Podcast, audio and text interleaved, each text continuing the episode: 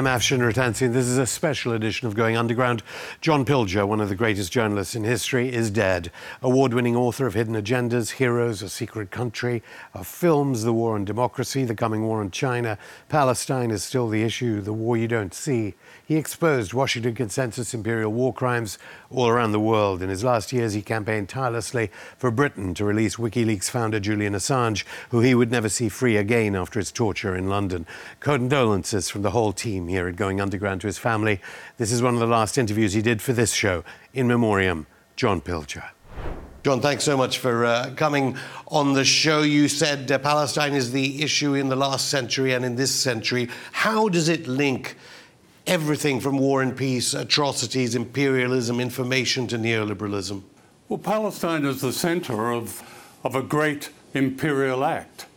Uh, I've made two films called Palestine is Still the Issue, 28 years apart. I may make another one. It'll be called Palestine is Still the Issue because Palestine, un unless we understand the atrocity being imposed on Palestine and the right of people to defend themselves, the right of people to resist against an external outside force, a force that uh, uh, it becomes more extreme by the moment, and I'm talking about Israel, then we'll never understand how the world works. There's been a whole attempt to make Hamas the central issue of the reporting, and that's nonsense, as if Hamas is a, a peculiar demon. In fact, Ham Hamas and its military wing are part of a resistance, a resistance that was provoked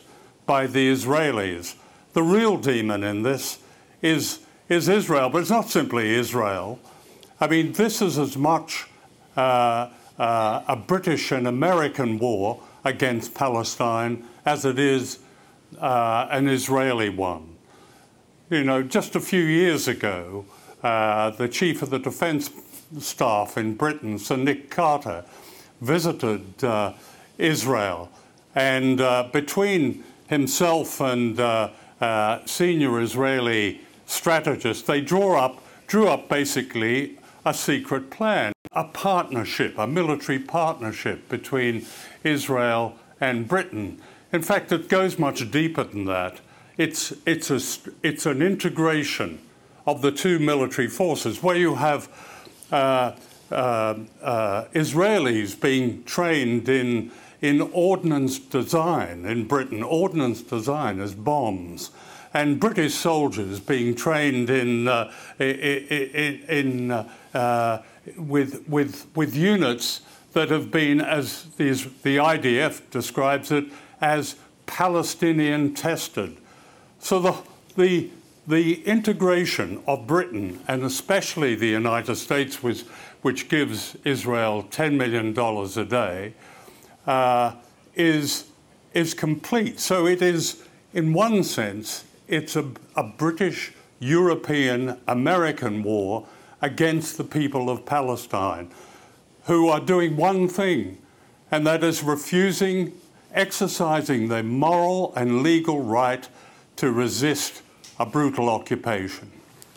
Britain says it's a friend of Israel. You know the two sidesism that is mandated under uh, broadcasting uh, restrictions, as it were, here because uh, obviously, when yeah. you're talking about atrocities, uh, as we know, Israel says the responsibility lies with Hamas. It is using civilians as human shields among journalists, schools, and homes, and they gave fair warning. And Dominic Raab, the Foreign Secretary here, says the UK condemns Hamas attacks on civilians and reaffirms Israel's right to self defense. Well, right, fine, Afshin, you had to say that, but there are not two sides. And actually, the very notion of two sides is obscene. Uh, it's like people looking up at, uh, at German bombs during the Blitz and saying, ah, but there's two sides here. Uh, you know, the, the, the, the, the, the, the Palestinians have crude rockets, and when they're accused of indiscriminate shelling, yes, the, the, the rockets are crude.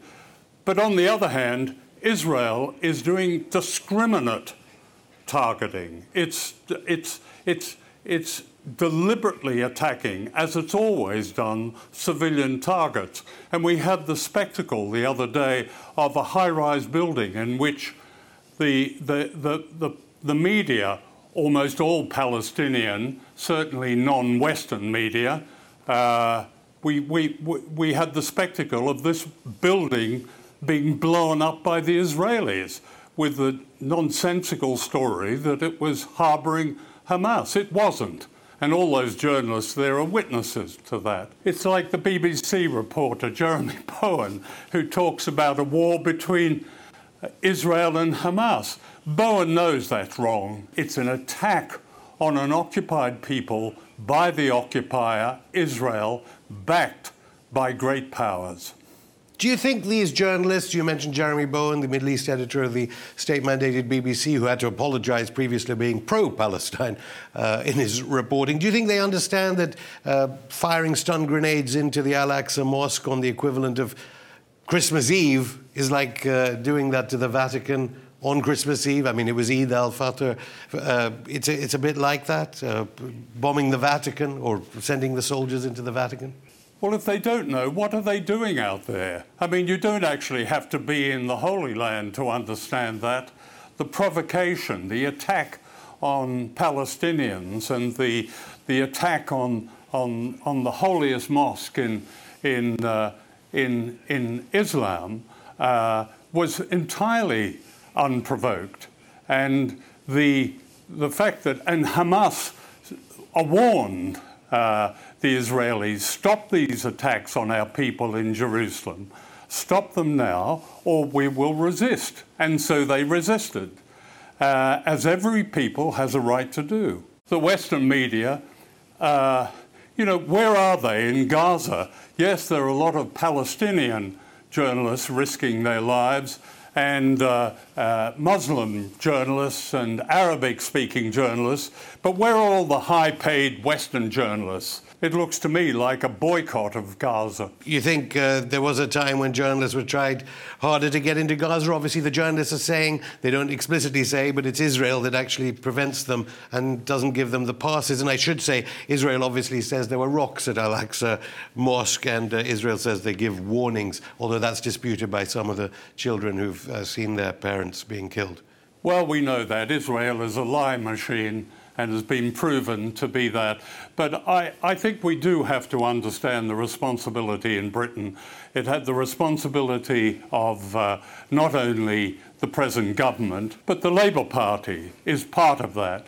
I mean, Starmer's Labour Party, uh, which allowed pro Israel groups to, uh, to direct the policies of the Labour Party that, in effect, support this, this attack. When you have the the shadow foreign secretary uh, saying that to criticize Israeli atrocities um, is anti Semitic, then we're in we're in Lewis Carroll world, really. The BBC had a piece after uh, some of the atrocities in the past week saying, but why is it all these protesters? Uh, we saw that some of the largest uh, uh, protests in the world here in London, but I know they've been all around the world. Why is it they don't protest about the Syrian government or against the, according to uh, Western sources, genocide committed by China? I know we're going to talk about China in part two. Why are these protesters uh, about Palestine at all? Why don't they protest against anything? Why don't they protest to the Australian government about uh, the genocide against the Indigenous people?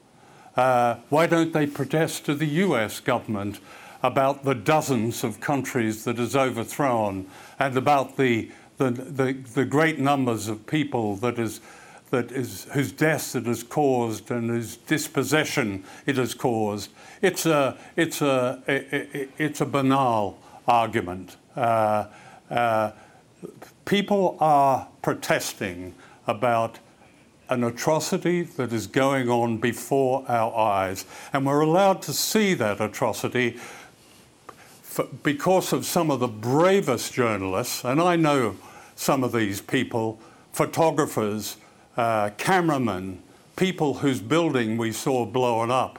In one of my films, The War You Don't See, there is a horrific sequence in which an Israeli sniper guns down a Palestinian cameraman who's lying wounded on the ground, and then they continue to shoot at his legs. He was then um, uh, so seriously wounded, uh, he probably wouldn't walk again. I mean, that's, that's the kind of bravery that these people, in mostly Palestinians, I have to say, mostly Palestinians, the high paid BBC people and others are just not there. Now, yes, it may be very difficult. The Israelis, who, uh, uh, who, whose domain they seem to cover very well, won't let them in. Why don't they get in regardless? There are indeed tunnels that they keep telling us about uh, from Egypt. Uh, Congresswoman uh, Tlaib in the United States, a Palestinian uh, extraction, arguably fell into a trap uh, trying to uh, attack Hamas. But um, Alexandria Ocasio Cortez, this rising star in the Democrat Party, said that apartheid states are not democracies. Tony Blinken, uh, someone who supported uh, the destruction, uh, certainly it ended up like that, of uh, Africa's richest per capita company, country, uh, Libya, said, um, said he wasn't convinced about uh, the AP Al Jazeera building being full of Hamas operatives. Is it changing in the United States if it's not changing in London? Is that a change? I don't know if it's a change. You know, Biden and Obama were uh, in 2014 during uh, the last Israeli killing fest on Palestine. They were killing something like an average of 11 children a day, and yet Obama and Biden uh, uh, arranged the resupply of precision weapons to Israel. Biden is now the president. I don't see any difference. The only difference, the only resistance is, is the resistance. That's what's different of, in this attack. There is a real resistance. And that should be matched by people going beyond their governments, beyond their parliaments, and going into the streets. That's the only way. Whether, the, whether or not that succeeds, I don't know. But there is no other way. You've suggested a, a link between those pictures of of uh, atrocities coming from Palestine and the British army and the, and the British state. Has uh, Israel, I know they've uh, been accused of killing journalists in the past, borrowed from the NATO playbook uh, when it famously uh, blew up Belgrade TV in Yugoslavia in this destruction of the, uh, the big tower in Gaza housing media organizations? It's a lot more dangerous now when, than when I was a war correspondent, in, particularly in Southeast Asia because now uh, your side, that is the side representing the people whose newspaper or broadcasting organization sent you, are aiming for you. You're a target. Uh, and, uh, but at the very least, these Palestinian cameramen and photographers and journalists, they are targets. But every, all journalists now are targets go into St Bride's Church in London, into the corner that pays tribute to journalists who've died in, in uh, covering, covering wars. And there they are. The names, the names are, are listed in the last few years uh, that indicate a trend that uh, the US in particular uh, doesn't give a damn whether you're a journalist or whether you have a, a lanyard hanging around your neck that says journalist. You'll get shot. The Israelis, of course, not only don't give a damn, they don't even consider it. You'll get shot, period. John, I'll stop you there. More from John Pilger after the break when we discuss double standards from China to the torture of Julian Assange.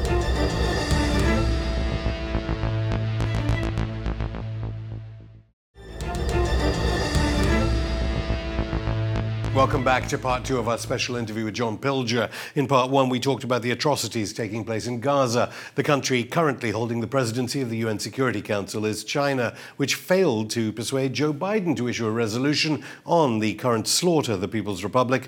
Demonized by NATO is the subject of John Pilger's 2016 film, The Coming War on China. This is the distinguished historian Theodore H. White, an advisor to the White House speaking in the 1960s. Perhaps China is too vast to be governed by mercy. Yet if Chinese mind craves order, they must be brought to recognize they are the biggest factor in the world's disorder. And we must untangle the madness of their mind. The most difficult task in the world is to reach the minds of men who hate you. What White was really complaining about was the loss of a China that the Imperial West could dominate. A clip from John Pilger's The Coming War on China there as Boris Johnson deploys Britain's HMS Elizabeth aircraft carrier to confront China. I'm still here with John Pilger, who joins me from Sydney in Australia. Well, if Israel is uh, Britain's strategic military uh, partner, we're told in NATO nation media day after day that our enemies to our national security are Russia and China. China holding the um, uh, rotating uh, presidency of the UN Security Council. You said the coming war on China. Uh, how have you noticed? Uh, the difference here as regards Palestine, with China apparently trying to force the issue with a statement from the UN Security Council to call for a ceasefire against the wishes of the United States?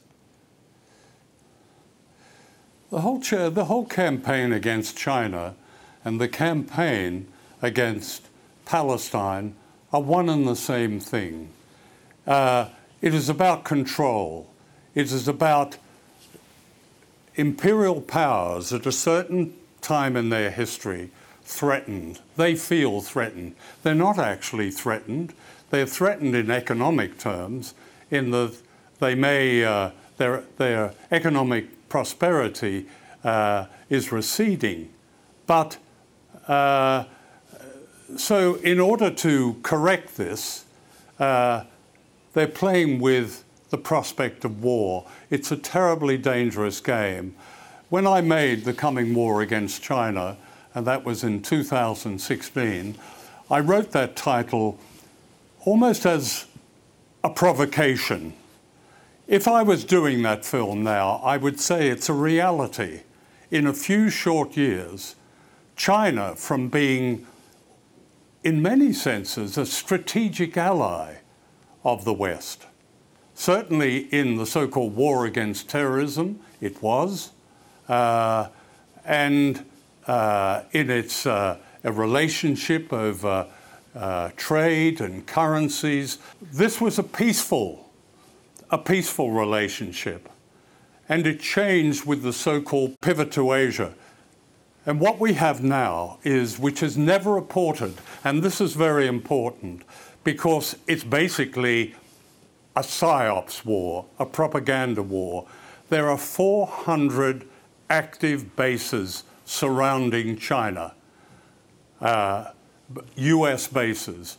They start here in Australia with probably one of the most important at Pine Gap, all the way up through the Philippines, Thailand, Korea, and Japan, so that we have bases now which are primed for nuclear attack uh, in Okinawa uh, and in Korea uh, pointed at China something like five or six hundred miles away. That's the kind of provocation that we're living with day by day.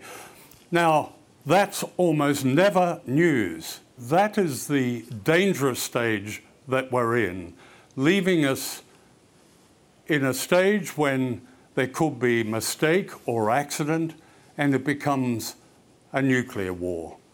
Um, the China doesn't, in military terms, China doesn't threaten anybody. It's made it, it's made it very clear that what it's interested in is business, in trading, uh, in, uh, in, in, in development, in, in making its own people uh, prosperous in a way that they have never known.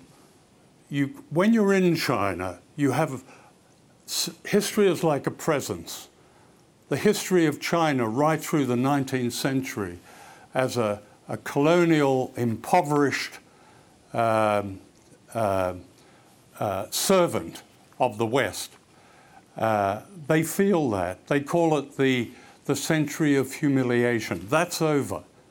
And it's been and it's been it's, it's over in a very spectacular way because China has risen to the point where anything the West can do, it can do, and often do it better. Almost half of all the Chinese COVID vaccine is going to other countries. That's indicative of China's development policies. This is, this is the beginning of a world based on development. It's not, not you know, that, that, doesn't mean to say that a great power itself doesn't have uh, uh, present difficulties for all of us, but the difficulties are much diminished if that great power is not a military aggressor. There's only one military aggressor in the world, and that is the US, backed by the UK, backed by its vassal state Australia. Uh, and the reason for that is that the US has realized it's losing its economic dominance. But what it does have, or it thinks it has, is military dominance. It's a very dangerous time. Well, you know the news uh, here that we get. I mean, Human Rights Watch, Amnesty calling uh, claims of uh, human rights abuses in Xinjiang true. We hear news every day about the um, the oppression of uh, oligarchs. Actually, in, in uh, Hong Kong, Britain upgrading its nuclear weapons and has sent HMS Elizabeth. It's uh, the Black Sea, protecting us from Russia, and it's headed for the South China Sea. What do you think goes through the minds of the soldiers on board HMS Elizabeth II and Boris Johnson here when he sends our aircraft carrier there during a pandemic? Well, they will have been told a story, and they can hardly be blamed for what is going through their minds, frankly, with a, an aircraft carrier that has cost billions and whose aircraft are by courtesy of the United States and those aircraft don't work very well anyway. Uh, it would be, in a very black sense, it would be funny if it wasn't so serious. Uh, there's no reason to confront China in the South China Sea. Uh, most of the stories out of Xinjiang about the Uyghurs are out and out propaganda without evidence. Without evidence. In fact, in Xinjiang, there was a problem with the I think it's the, what was it called, the East Turkestan Freedom Movement, uh, which the US State Department described as one of the most extreme terrorist organizations. So China had a terrorism problem uh, in, in that province. Um, whether, whether or not China has been able, and a secessionist problem, uh, the same that the Soviet Union has had and many other countries have had. Um, but there is no evidence whatsoever that there is the kind of uh, suffering that has uh, uh, worthy of the description genocide. That term genocide, I should remind you, came from the lips of Mike Pompeo, who described himself as a liar. Um, and most of the so called evidence has come from a, a researcher now associated with the Jamestown Foundation in Washington called Adrian Zenz.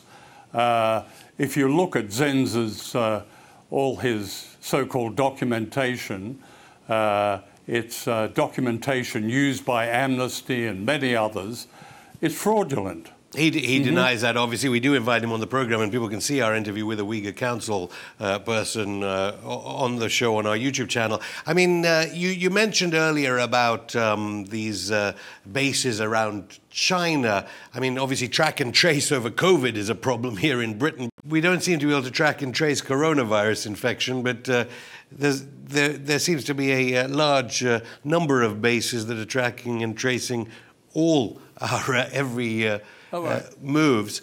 Um, just tell me what Pine Gap is. Well, Pine Gap was set up by the CIA. In it's near Alice Springs. It was set up in uh, the uh, late 1960s. Uh, for many years, it was denied. Uh, uh, the Australian government denied that it was an American base they described it as a shared facility. It wasn't anything of the kind. It's a completely American run facility with uh, Australian employers, but as the Australian intelligence and US intelligence is completely integrated, that's not a problem. It's, it's certainly one of the most important bases in the world. And Edward Snowden, uh, in his released document, showed it to be uh, a base that spied right across Asia, right across China, right across Russia, uh, a major spy operation, not a defensive operation, a spy operation. So at the moment, uh, it probably is the major spy base on, on, on China and all the other imagined enemies of, uh, of the United States. And it was, of course, Julian Assange who helped Snowden uh, uh, avoid the uh, clutches of, of, the United States, perhaps uh, torture. Just uh, very quickly, what have you heard about uh, what is happening in the Assange case? Biden doubling down, it seems, on 175 years for the world's most famous journalist. There was some wishful thinking for a while that the Biden administration may not carry on Trump's pursuit of Julian Assange. It is and it's now heading for the High Court in London, where it'll probably uh, uh, happen in, uh, in the autumn, perhaps September, October, uh, in which the High Court will decide whether there is any credibility in the US appealing against this decision to let Julian go. My own sense is, and I feel slightly nervous at making this prediction is that Julian will be set free. I certainly hope so because he embodies he embodies the very resistance that we've been talking about in this program. It's the resistance of information, of transparency, of, of a whole moral purpose, of resisting the forces of uh, oppression uh, Julian himself and his case exemplifies that.